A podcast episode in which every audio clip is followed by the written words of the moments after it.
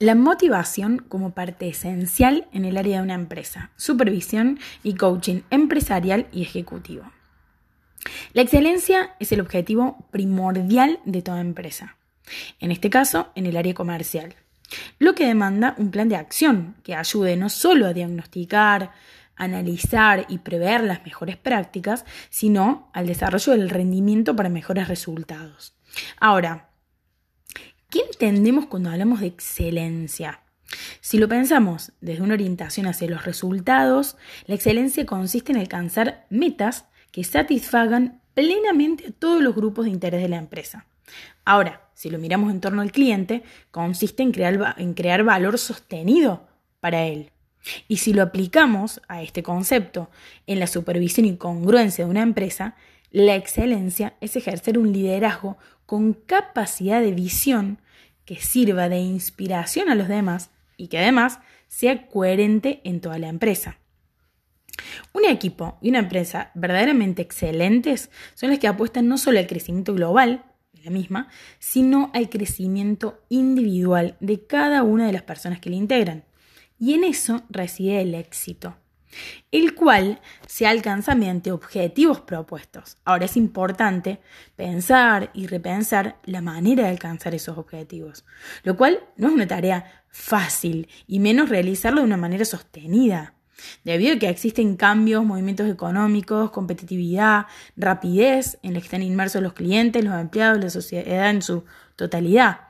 Pero que sea difícil no implica el concepto de imposibilidad. Y en esto radica la idea de tenacidad, confianza y preparación que deben tener las personas de un equipo que apuesta a lograr lo propuesto y a la excelencia.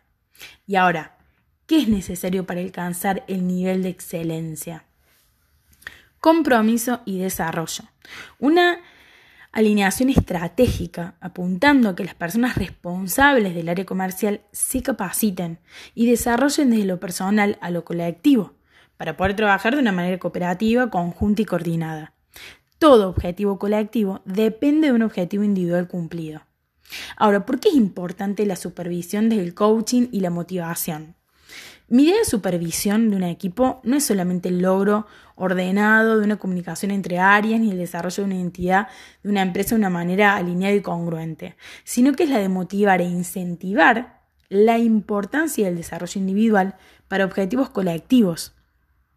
El desarrollo de habilidades, actitudes, la preparación estratégica de las personas para poder distinguir las oportunidades y aprovechar las situaciones a favor de los objetivos a cumplir, comienza con la evaluación del nivel de satisfacción que tienen las personas a la hora de realizar las tareas, a la hora de trabajar, siguiendo con el fortalecimiento del clima de trabajo, el desarrollo de técnicas, capacitaciones y lecturas que procuren que el nivel de la persona tienda a la excelencia.